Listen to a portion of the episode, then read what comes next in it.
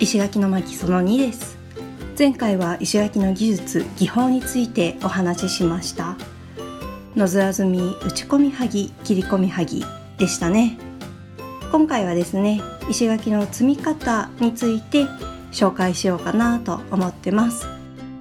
石垣の積み方はですね大きく2種類に分けられますね。一つは布積み。布積みっていうのはですね石と石の継ぎ目が横一直線になるように積み上げる方向になってます。で一直線にあの積み上げているのでちょっと強度は弱いかなっていうところですね。ただ布積みはきれいに積まれていることから清掃済み整うに地層の層で積み木の積みで清掃済みですね。高さを揃えるために石を同じ形に加工する手間が発生するんですけれども高い技術がなくても積み上げることができます。もう一種類の方はですね乱積みと言います。乱はですね乱れるに積み。積えーと、積み木の積みですね。これはですね不揃いの石材を使用するためこの横一直線にならない不規則な積み上げ方法になります。安土桃山時代以降に用いられたとされる積み方ですね。いろんな形の石をですね崩れないように積み上げるというためあの乱積みの方が難しいとされています。乱積みではですね長方形とか多角形の石を同時に使うこともできるんですけれどもバランスが取りにくいため積み上げの技術に高い職人の腕が要求されるそうですね。乱積みは乱層積みとも呼ばれます。でまた派生形としてですね清掃乱積みという積み方もあります。まあ、両方組み合わさった積み方ですね。これはですね大分の竹田市にある岡城は綺麗な清掃乱積みになっているのでよかったらご覧になってみてください。でこっちの方はですねあの横一直線ではないため布積みよりも崩れにくいとされています。基本的にですね布積みと乱積みの2つだけ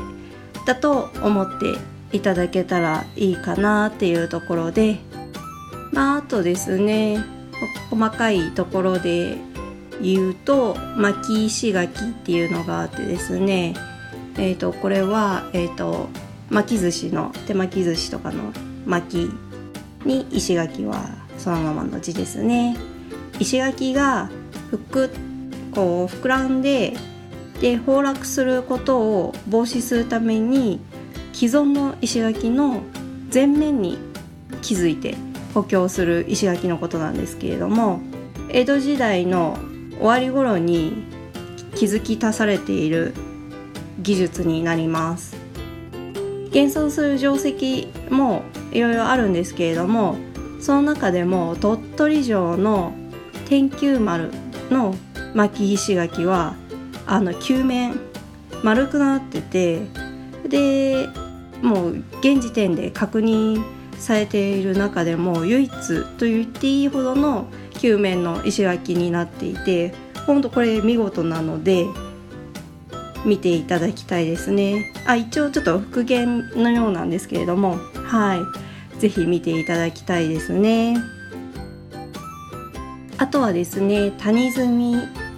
という積み方、まあ、別名落とし積みとも言うんですけれどもこういった技術もあってですねあの平らな石平石の隅をこう立てて積み込むうんと隅にこう石を平らに、えーと置いてで石をこう斜めにですねこう落とし込んで積む方法になりますね。で谷積みは切り込みはぎが普及した後の手法になって江戸時代の後期、まあ、つまり1800年代頃ですかねに見られます。彦根城とかあとは、えーと、幕末に修理した石垣なんかはこういった谷積みが見られます。ちょっと谷積みに似てるんですけれどもあの白川城福島県の白川城ですねはこう目玉のように丸く石垣がこう組まれていてですねちょっと睨まれてるような攻めにくいお城になってます。これも本当特徴的なのでよかったら見てみてください。このほか亀甲積みこれはですね、えーと、亀甲っていうのが亀の甲羅っていうことであの六角形に石を加工して積み上げる切り込みはぎの石垣の一種ですね。見た目が亀の甲羅のように見えるためこのように呼ばれているそうです。で亀甲積みはですね力が均等に分散するため崩れにくいんですけれども石を積むのにとても技術を要するっていうところであまり見られない。あとですね高い石垣を築けないようなので江戸後期の低い石垣に用いられた例しかないようです。これは佐賀城なんかがとても綺麗に見れますね。あと沖縄のグスクでは相方積みとも呼ばれていてこのような技法が使われています。あとはですね玉石積みっていう積み方がありますね。その名の通り玉石玉石を用いた積み方になります。でこれも丸い石を使ってしまうとどうしてもあの頑丈じゃないため石垣を高くすることができないんですね。っていうのであまり使われた事例はないんですけれども綺麗に残ってるのがですね静岡県の掛川市にある横須賀城なんですね。ここはですねもうどうしてもあの近くにあの石を入手することができなくて川にある石を使うしかなかったっていうところであの使用されているそうですね。やっぱり川にある石は水の流れの影響で摩擦によってね丸まってしまいますからねでもここは本当に綺麗にあの玉石積みを見ることができるので是非行ってみてください。まあ、こういった最後の方に言った積み方っていうのは見た目で分類しやすいのでもう是非お城に行った際にはこういった石垣をですねチェックしていただきたいんですね。そんな次回はですねもう石垣を築くために一番重要な場所って今まで言った場所じゃないんですね。どこだと思います？答えは墨なんですね。四隅の墨の部分が技術が